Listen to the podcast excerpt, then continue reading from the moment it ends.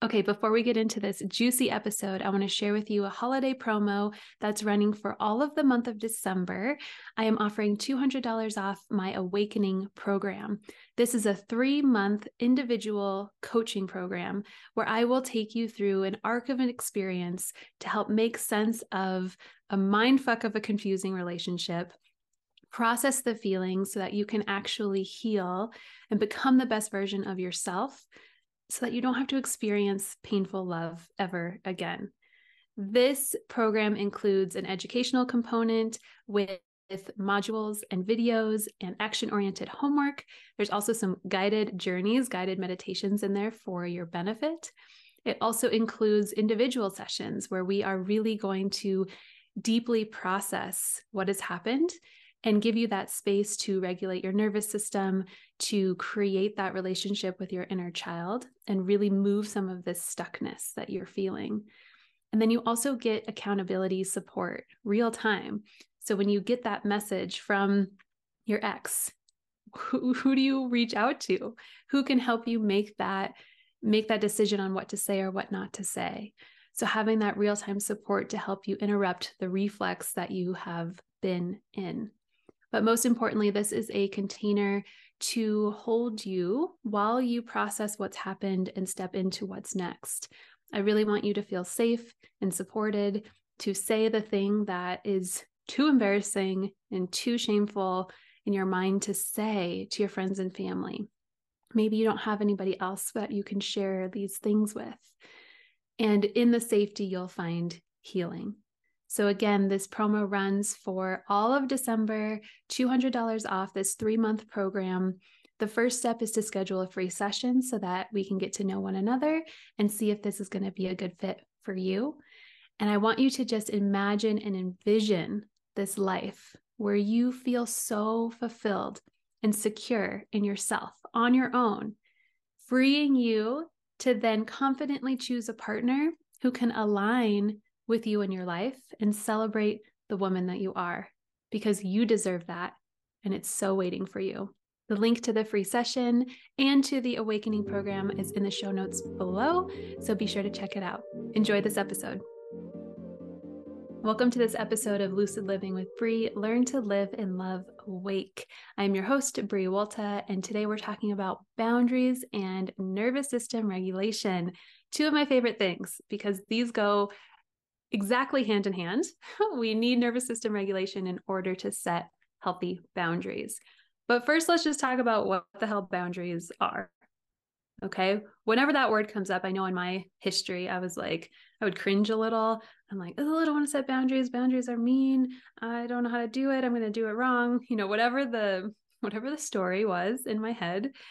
And when I learned what boundaries actually were, and started setting them with people who could hear what I was saying and weren't using them to manipulate me, it became really apparent that boundaries are good. And now I like setting boundaries. I like when my friends set boundaries. I like when my partner sets boundaries. And there's a saying that boundaries boundaries see boundaries or boundaries understand boundaries. So if I am practicing setting boundaries for myself and I have a friend politely de- decline a invite to a party and they're just like i've really i'm really overwhelmed. I can't i love you and i can't come. I'm like yeah girl take care of yourself. Yes set that boundary. Take care of yourself. Versus somebody who doesn't recognize boundaries might take that really offensively might be really upset with the person might give you the silent treatment whatever. So when you start to set boundaries you'll also see very clearly that other type of people that you have in your life and whether they're setting boundaries or not. So I quote Glennon Doyle often on this podcast because I love how she describes everything. I mean, mental health in general, she's very open and vulnerable about her story with mental health and an eating disorder, but she talks about boundaries very clearly. And the way that she describes it is boundaries are just an expression of needs and expectations that are necessary for you to feel safe and supported. So that's it. We're just expressing what we need, what we expect of people in order for me to feel the most safe and supported. And I would add loved into that. what do I need and what do I expect from people in order to feel loved, especially in loving relationships?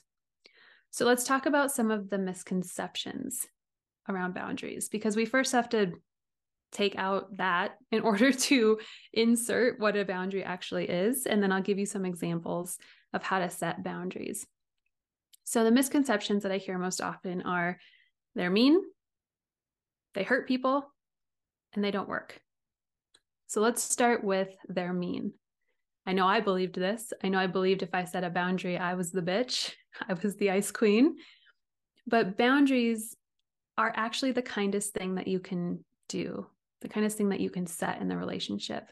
Because if I'm setting a boundary, I'm protecting myself and I'm protecting you from my growing resentment that will inevitably come if I'm not setting boundaries. So, which then protects the relationship because my resentment won't come out sideways. We won't get into a fight and maybe break up over something stupid. So, when I set a boundary to protect myself, I'm protecting you, I'm protecting the relationship. And that's kind because the alternative is to not have a boundary. And let's say you're in sort of your people pleasing mode. You're doing everything for your partner, you're doing everything for your kids, you're doing everything for your friends. You are burning the candle at both ends. You're running faster, you're doing more, you're multitasking the laundry and the dishes and the cooking and the cleaning and listening to your podcast and trying to learn something. You know, you're just doing it all. Whereas if you were setting a boundary around that, perhaps it was asking to have a need met for your kids to to help with something or your partner to help with something or maybe it's an internal boundary for you to just stop doing all the things all the time whatever the case is if i'm running in that energy and i'm not setting a boundary secretly in my mind i'm resenting every single person that's not reading my mind and stepping in to help me. So if if I am cooking dinner and trying to listen to a podcast and trying to finish my work for the day and handle the kids and my partner doesn't see that I need help, I'm going to resent him for not seeing that. Which is not fair because as adults we are responsible for communicating what we need. So I'm going to have this secret resentment grow something is going to happen, probably unrelated to the kids or the cooking, that's going to set me over the edge. I'm going to yell. He's going to yell. It's going to turn into a yelling match. And then something's going to happen that's not not what you want. Okay. So we think we're being kind by doing all for everybody or by not speaking up when something hurt our feelings or not asking for what we need, but we're just building resentment that's going to come out later. It's going to hurt the other person, it's going to hurt the relationship. So, boundaries aren't mean, they are the kindest thing that you can do in your relationship to keep it very transparent and healthy.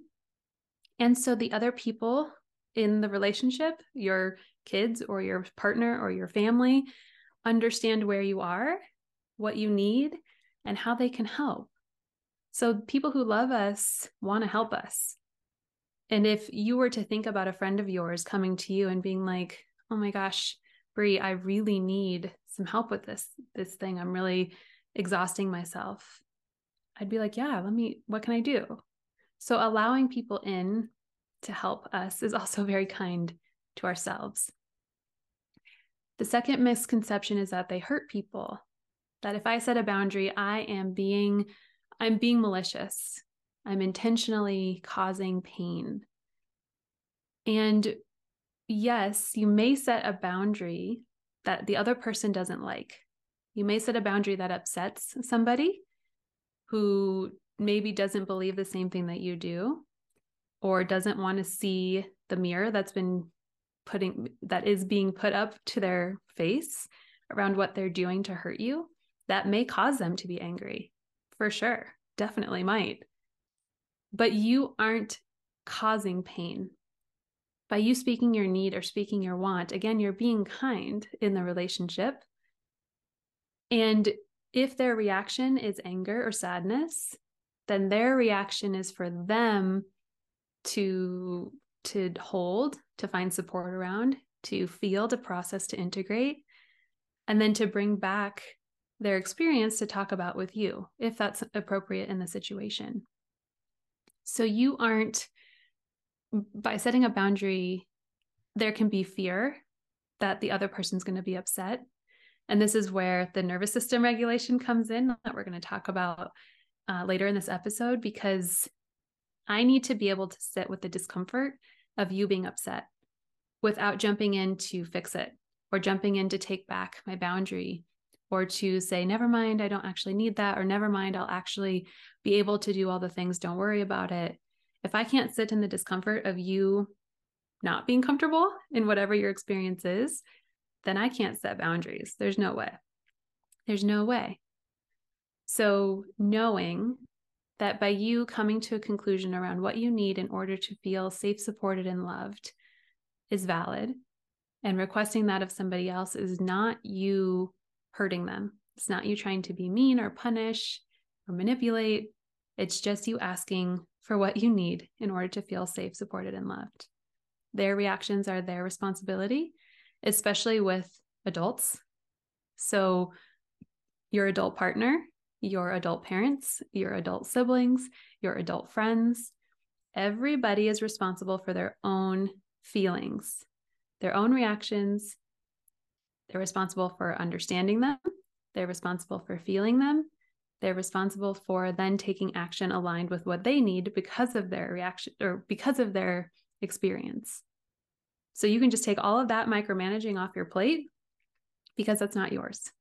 It's a nut, it's a full fucking time job to do this for yourself, to be able to consciously understand your feelings, express them, and get your needs met. So take that responsibility off that you need to do it for everybody in your life. I know it feels counterintuitive. I know you want to be there for people, but you can support people in a way that's not fixing them. If you are familiar with the drama triangle, the codependency drama triangle, we know that we can fall into the rescuer role, the victim role, and the persecutor role. And we dance around this triangle with other people and when we have been the rescuer long enough, then we turn into the victim of, oh, why do I have to do everything? And then once we're there for a little while, we're like, fuck you guys, I have to do everything. And we turn into the persecutor. And then we keep, just keep going around this circle or this triangle, rather. The flip side of that is the empowerment dynamic. So changing from the rescuer to the coach, where in your relationships, instead of rushing in to save somebody from the the anger they're feeling or the frustration they're feeling. Let's use the party example, right? You say, Bria, I, I'm so sorry, I can't, I just can't come. I'm I'm too burnt out to come to your party. And I'm like, well, fuck you. Like, that's not fair. I come to all of your things. Me being able to sit with that anger and you not jumping in to rescue my anger, but instead coming at it from a coach lens where we can empower our friends and our partners and our colleagues and whoever we're in relationship with to better understand maybe where the trigger is coming from, better understand their, you know, their empowerment around how they can handle the situation, but it's not our it's not ours to fix. Okay? So you're not hurting people. You might cause your boundary, your need might cause something in another person, but that is theirs. The third misconception is that they don't work, period. So I have clients that say this to me all of the time. They're like, Bre, I'm trying, I build up the courage, I set the boundary, and it doesn't work, which points to me that it's not a boundary, it was a request.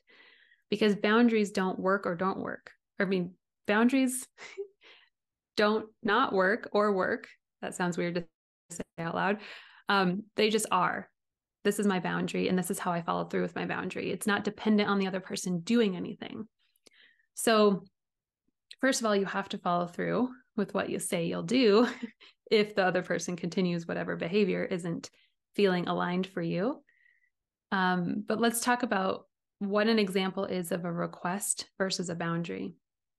So, a boundary is stating what you need and what you'll do if that need isn't met. So it's what it's what I need and what I'm going to do. See how the control is in my my my area that whole time you can continue to do whatever you're doing, but if you do, then I'm going to do this. It's not trying to force somebody to change, it's not trying to manipulate them or give them an ultimatum. It's just saying, if you continue this thing, then I'm going to have to do this to protect myself or to feel safe or to feel loved or supported. So let's give an example. Let's say you identify, first of all, side note, you need to know what your needs are. So go back to the episode, a couple of episodes before this, um, around trying to figure out what your needs are and how you can do that, how you can how you can be in a healthy relationship after a toxic one is the name of the episode. And in that, we talk about needs and knowing what your needs are. So let's say you identify that you've just broken up with your partner and you really need your ex to not contact you. You don't want him to reach out to you. You don't want to talk to him. You don't want to have another conversation to try to make it work. You need space so that you can feel safe, so that you can focus on yourself, so that you can move on, whatever the reason is. And let's say you say, Stop reaching out to me. And he keeps reaching out to you. And you say, Stop reaching out to me. And he keeps reaching out to you. So, stop reaching out to me as a request. A boundary would be if you continue to reach out, I will block you. He can reach out or not, but if he continues, that's what you are going to do. Do you see how that's not manipulating him to to stop? It's it's not dependent on him doing it or not. Therefore, it it works all of the time as long as you fall, follow through with the blocking. So if you feel like your boundaries aren't working, you're either requesting or you're not following through on the boundary that you said that you would set. Another example that is um, more of speaking a need, which is a boundary, but more of speaking a need in a relationship. Let's say that you have identified that you need help cooking dinner tonight because you need to get this project finished. You can't do both of the things. And so when you're talking to your partner, being able to express, hey, I'm unable to make dinner tonight and would love if you could come home early to help and if not everybody's just going to have to fend for themselves tonight i'm not i'm not able to cook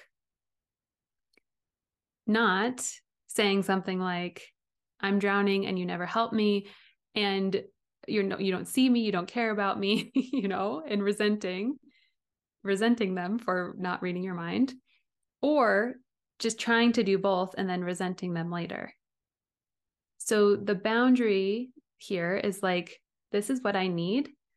And it'd be great if you can come home and help. And if you can't i still am unable to make dinner. We're gonna we're gonna have to fend for ourselves tonight it's gonna be an egg and it's gonna be breakfast for dinner or whatever so speaking your needs in a way that shows people what you what you're going to do to get that need met not forcing them to change not forcing them to somehow acquiesce to what you're saying giving everybody free will right? He can continue to reach out to you. And if he does, you're going to block him.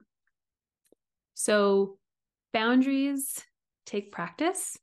Boundaries bring up a lot because, especially as women in society and in our upbringing and in our generational trauma experience, we've been really conditioned to not really have boundaries, to not really have needs, to be the one that's taking care of the family and the house and the spouse and ourselves, you know, and often ourselves are last.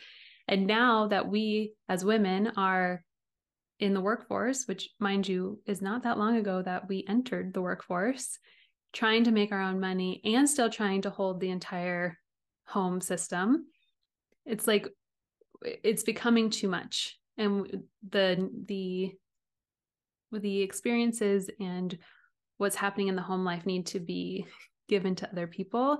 We need to ask for help. We need to identify where we can receive that support and not try to do it all on our own. Because I know that speaking your needs and sharing what's happening in your mind is something that oftentimes I hear I hear clients say, I don't want to have to tell him. I don't want to have to tell him to, to empty the dishwasher. I don't want to have to tell him that what he said was hurtful. And the reality is, you have to. You have to tell, you have to share what's true for you because they can't read your mind. Everybody is experiencing life in their own lens, through their own lenses, through their own stories. So, me seeing the dishwasher full and my partner seeing the dishwasher full, we're making understanding of that in two different ways. Okay? So, in order to share the stories that are that you're that are happening in your head, again, we talk a lot about stories in that episode around how to have a healthy relationship after a toxic one. How do we communicate effectively? Comes down to that. Okay. Allowing your partner into your mind and them for you so that we can all be on the same page around what's happening and resentments aren't growing. Okay. So, in order to feel more comfortable setting boundaries and in order to shift really this this energy of I don't have needs, I'm not important, my voice doesn't matter, to I do have needs, I am important, what I say matters, and I'm going to allow you to have your experience with whatever is the consequence of that. We have to regulate our nervous system because boundaries invite us to choose our internal peace over external peace. And that's really uncomfortable if we have spent our lives keeping the peace. Perhaps you are the people pleaser.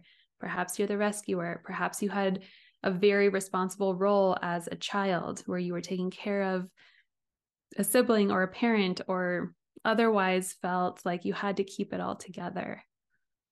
If that's so, that's a skill that you have really learned and you've really learned how to be hyper vigilant and externally focused on other people and what they need, and have probably really lost touch with what you need. So, as you start to come into what you need and what you want and what you value, and again, I have a full self guided course that can help walk you through how to find yourself again, is what the name of the course, what your values are, what your needs are, what your wants are. And I'll link that in the show notes. But as you're starting to come back into yourself, you're going to have to start articulating these things to other people and your internal peace being the priority. Meaning that that might cause some turbulence in the ex- external world. It might your partner might be upset with you. Your partner might need some space. Your mom might not talk to you for a little while. Your whatever, whatever the case is. We want to be able to sit with the feelings and sit with other people having their feelings so that we're not knee jerking back into taking back our our need or our boundary. Not saying never mind never mind just kidding or okay i'll go. Okay i know you really want me to come to this party. Okay i'll go. Or saying it's fine i'm fine whatever it's fine okay we don't want to we won't don't want to fall back asleep into those patterns. So, for instance, if your boundary is that you want to go no contact with your partner, your ex partner, and you start to feel these feelings of feeling really alone, and that that causes you to reach out to him for that moment of connection, that's going to cause a downward spiral of things that you now have to deal with because the the idea of sitting alone or sitting in your aloneness was too hard to to feel. So we want to expand your capacity for that discomfort. One of the ways that I do that with clients is using a tool called EFT tapping. EFT stands for Emotional Freedom Techniques. And at the very, very basic, simplest way of explaining it, it helps take you from your triggered state to the calm state. So, throughout life, throughout our day, we're getting thrown off of our equilibrium. We're getting triggered in little moments from the email to the thought about whatever our the project that's almost due, the phone call from our boss, whatever it is, it's it throws us out, creates this a little bit of panic, a little bit of stress. being able to regulate that to come back into a calm state. EFT is a body centered tool. So we're using the body to help signal to the mind that we are in fact safe, that there's not a bear running at us, that we can calm, that we can that the nervous system can calm. And we do that by active literally tapping on activating these points on our face and our torso, which send that signal to the brain that the body is safe. Because when we're in the heightened stress response, our amygdala is firing. And our amygdala is like the, the security camera of our body, of our experience. It's scanning for danger. It sees the lion coming. It activates to send all of your all of the blood to the appropriate muscles so that you can fight, flight, freeze, or fawn in order to survive. So when the amygdala is on, we have four options fight, flight, freeze, and fawn, which are not a lot of options, especially if we're trying to problem solve or make sense of something.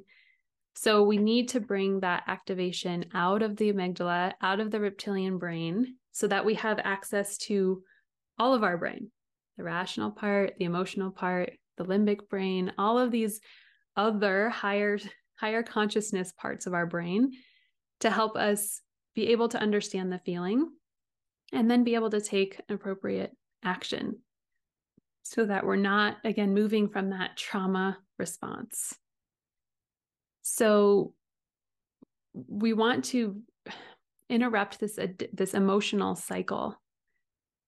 So when we have something that happen in that happens in the external environment say you got the email from somebody who didn't want to get an email from automatically you start sweating your heart starts racing. Okay that's a habitual response. That's a that's a somatic response. I didn't stop and think of oh my heart should start racing and i should start sweating. That just happens.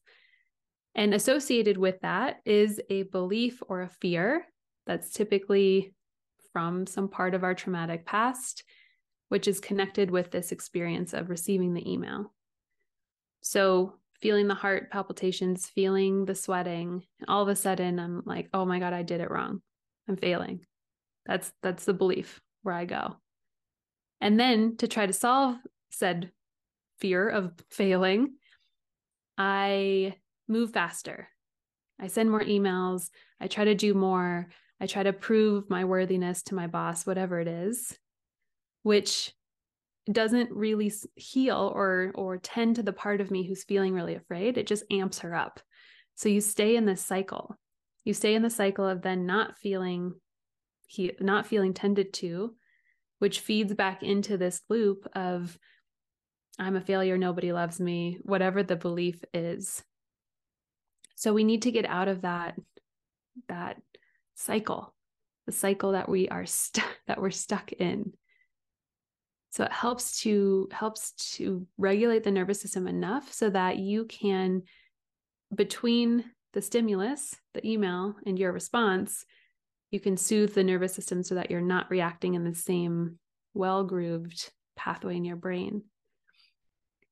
Another example that we can use going back to the relationship um, dynamic let's say that your partner sends you a message that you won't be able to that he won't be able to come home for dinner and let's say that it was his night to cook so it leaves dinner to you all of a sudden you get this lump in your throat panic feeling and your immediate reaction is to not say anything to isolate to be passive aggressive and push him farther away which confirms that you're not loved and he isn't a teammate. He doesn't really care about you.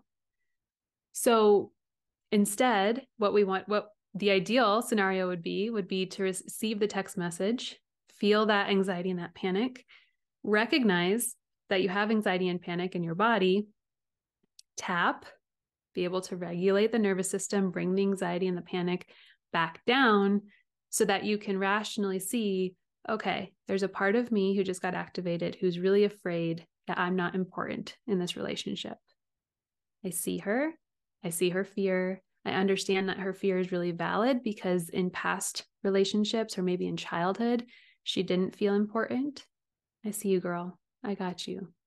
I know this is scary. I know you're activated. I'm here for you. We're going to get through this together. We know that our partner loves us dearly and just got caught up at work.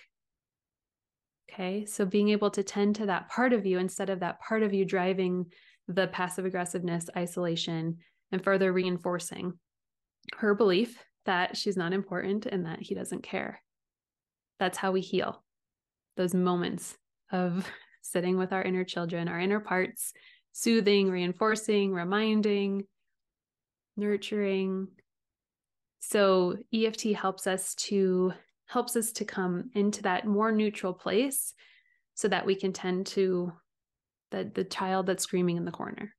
Okay? If you think about that very literally, if you're a parent and your child is screaming in the corner, leaving them alone is probably not going to help their screaming.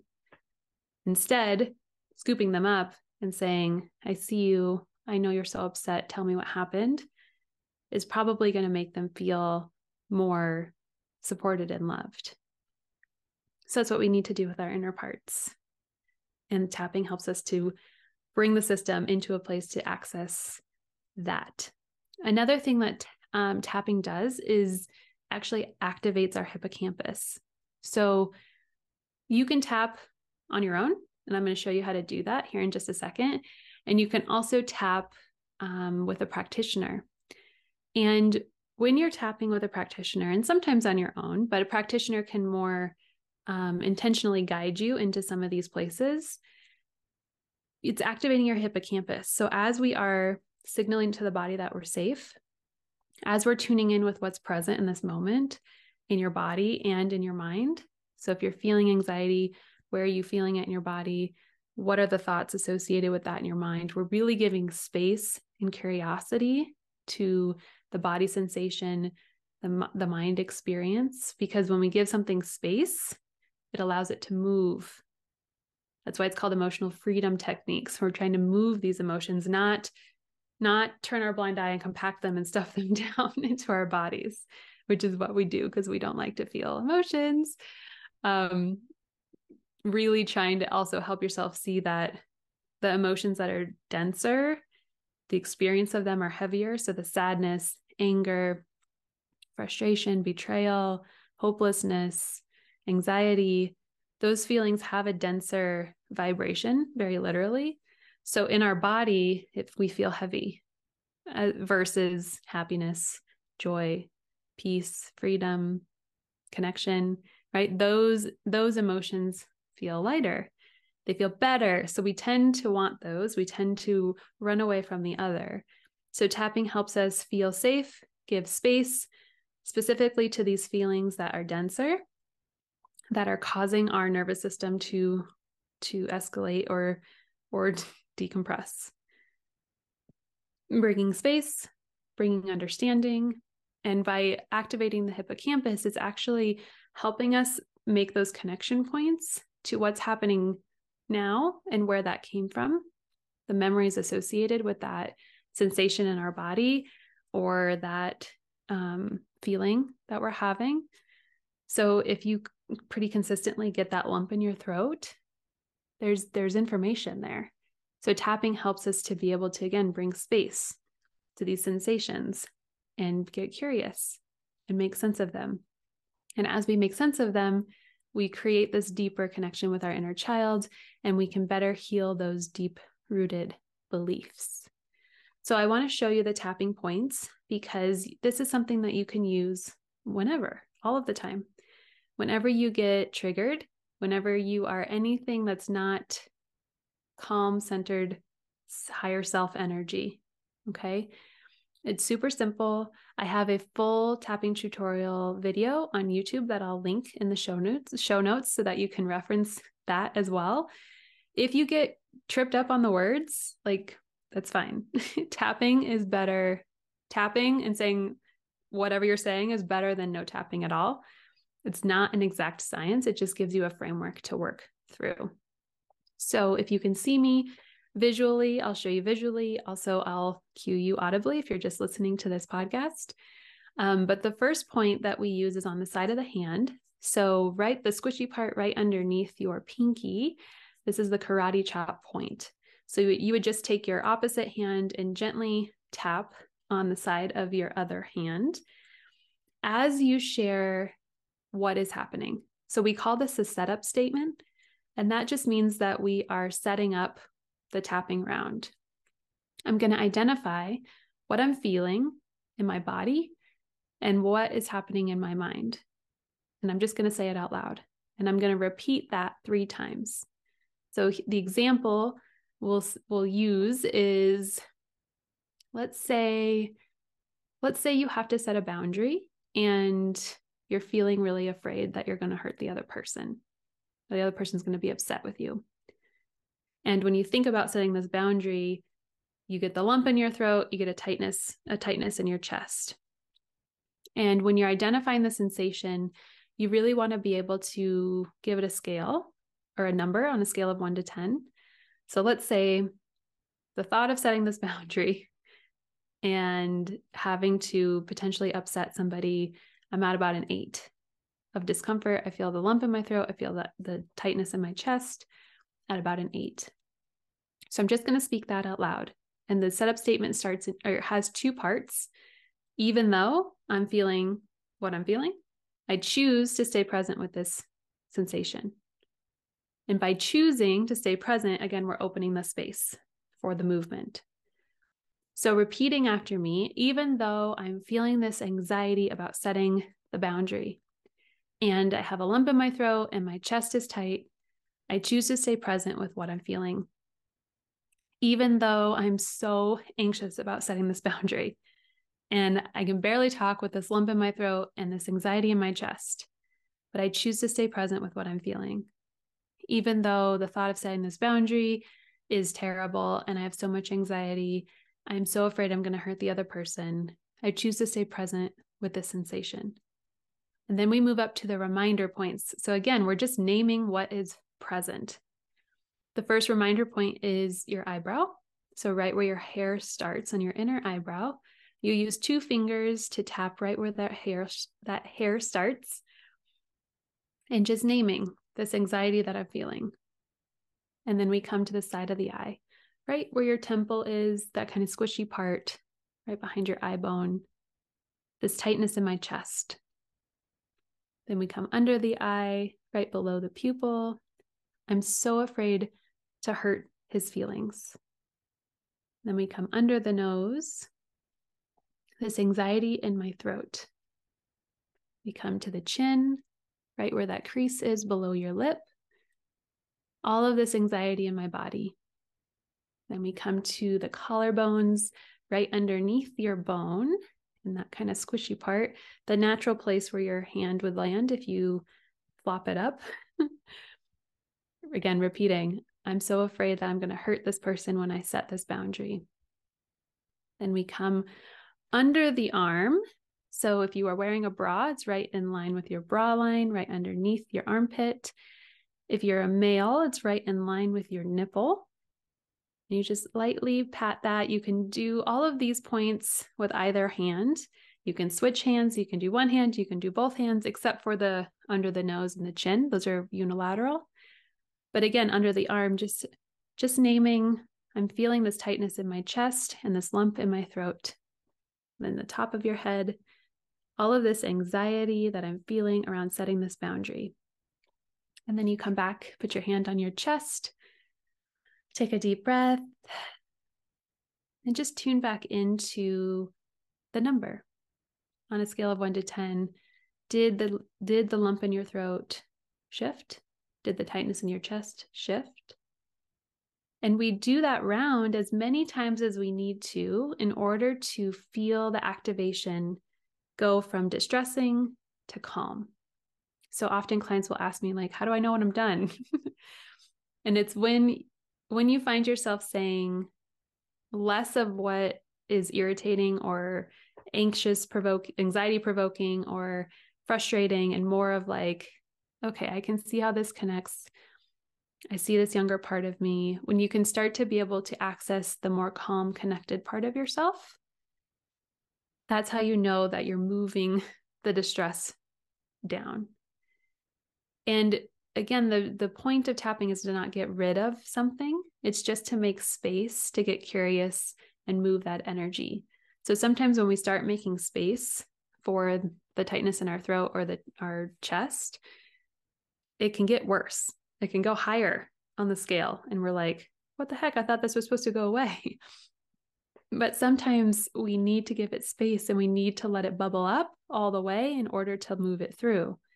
So it's part of trusting your body, trusting the process, giving yourself the space and the time to really tap in, literally tap into yourself to help regulate yourself. I'll give an example, a real real life example of what this just happened to me. Um, so mind you, this is a continual thing. This isn't like something you do a couple of times and then don't do again. You just get more skilled at recognizing your trigger, sitting with yourself, and bringing it down. Um, I had a conversation that during the conversation, I felt myself dissociating. It was around trying to understand some information that I'm not versed in and I need to make a big decision around this thing. And I felt my my trigger wound of feeling really inadequate and dumb came up and making the wrong decision. And I felt myself in this conversation really dissociating and feeling panic.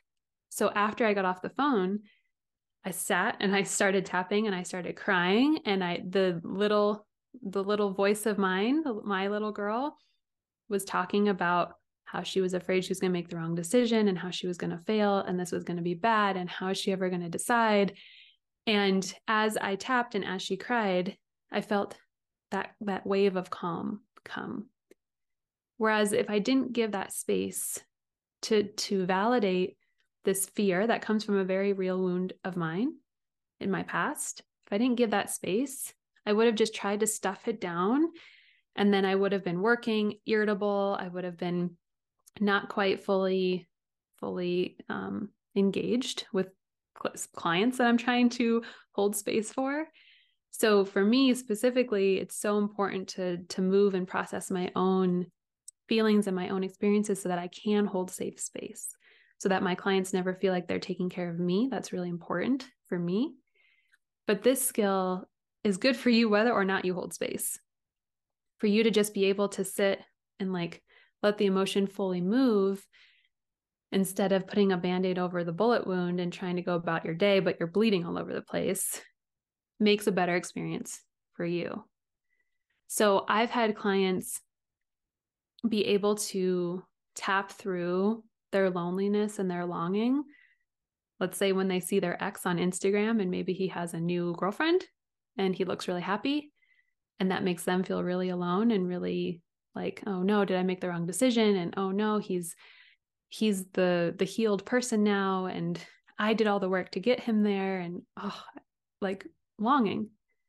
So instead of reaching out to him or in beating themselves up they're able to sit with their feelings whereas if they reach out it's going to start a cascade of other things they have to deal with right? They know that the relationship wasn't serving them. They know they don't want to be in it. But that one moment of longing is enough to get you to reach out to the person. So expanding the tolerance for that discomfort. I've had clients who have started dating again and tap through their anxiety when they come to the point in the relationship where they have to speak up or say something that's really important to them that they're not sure how the other person is going to receive it. And tapping and being with that and tending to their little girl helps them to be able to come into more of a neutral place to A, articulate clearly, and B, articulate at all. Because often their pattern, their default is to just stay quiet, to not have needs, to feel like they don't matter.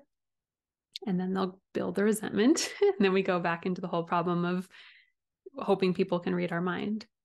So they're able to handle their anxiety, to sit with it, to understand it, to comfort it, and then do the scary thing anyway because it's expansive in their growth. And they know they need to in order to have a healthy relationship. I've had clients who I laugh because I felt this really hard as I was exiting my last relationship, feeling anger around how could this person mistreat me so badly? How could this person be doing these horrific things? The injustice around it, and wanting them to see and wanting them to take accountability and wanting them to give me and us, right? Me and my clients, give us this sense of, I'm sorry. I, I see how badly I hurt you. And the truth is, especially if you're dealing with narcissistic people, you're never going to get that from them. And so I, I tell my clients, even if you think you're reaching out and initiating conversation in order to stick it to them, you're feeding the beast, right? Especially with narcissistic people. Whenever we feed into them emotionally, it, it validates that they have control of us. It validates that they are getting validation that they that they they are in control and therefore are getting validation and it just feeds the beast. So it doesn't matter what you're saying. It just matters that you're emotionally activated because they still have their hook in you. So being able to sit with your anger and sit with your feelings of injustice and process them instead of reaching out to him to make him try to see or understand is going to help you detach and not feed the beast and or stay to your gray rocking or stay to your no contact or whatever your plan is. But our emotions can be big drivers in our life. So if we don't take the time to become aware of what is driving our our behavior then we're going to continue in that asleep pattern. Carl jung has a quote that says until you make the unconscious conscious it will direct your life and you will call it fate. And that is so true because 95% of our our brain and our operation in this world comes from our subconscious place.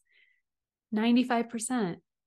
So if we're not aware of what's down there, that's a little scary. That's a little like who is actually behind who's the wizard behind this curtain so, getting to know these parts, these wounded places, this trauma, and awareness is the greatest thing.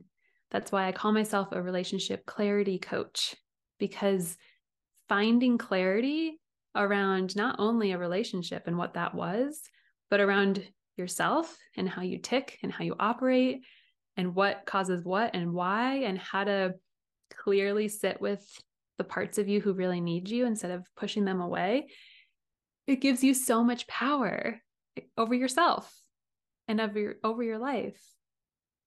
So I know it can feel scary to look at these things sometimes to be in the place where you're really ready to see your part in some of the dysfunction around not setting boundaries or how you weren't really able to regulate your anger or your loneliness, and that was the driver behind a lot of your choices, it's hard to take accountability and it's hard to see. And if you're on this journey, you're you're doing work for the brave soul. This is not easy. None of this is easy. A lot of this is painful. A lot of this takes a lot of time. So, if you're new to setting boundaries, and if maybe nervous system regulation wasn't really on your radar until this podcast, like compassion, compassion, compassion for yourself on your journey. This is information for you to then be able to take and start to bring more awareness into these places in your life to help bring awareness to maybe you need more support, to maybe that you need to shift something, or maybe it's an aha for you of like, oh, fuck. I thought I was setting a boundary, but I was only making requests. No wonder this feels defeating. My hope is that this is helpful to you on some level. And know that shifting these patterns, if you've been in them for 20, 30, 40, 50, 60 years, is going to take more than a podcast. Okay. So reach out to me, to another professional who can hold space for you, somebody who can help you make sense of this stuff and be able to untangle a lot of what's what we've what we've tied together. At the beginning of this episode, you heard that I have a holiday special. So if you feel called to reach out to me to explore what work working together can look like, My holiday promo is $200 off my private coaching container called Awakening. And true to the name, it's helping you to awaken back into who you really are outside of the default programming, outside of the relationships that feel like shit, helping you come home, make sense, find clarity, so that you have all of the awareness and insight and tools so that you don't have to go back into painful relationships. There's a link for a free session in the show notes. That's the first step. Reach out to me and we can, well, you can schedule that and then I'll get to meet you.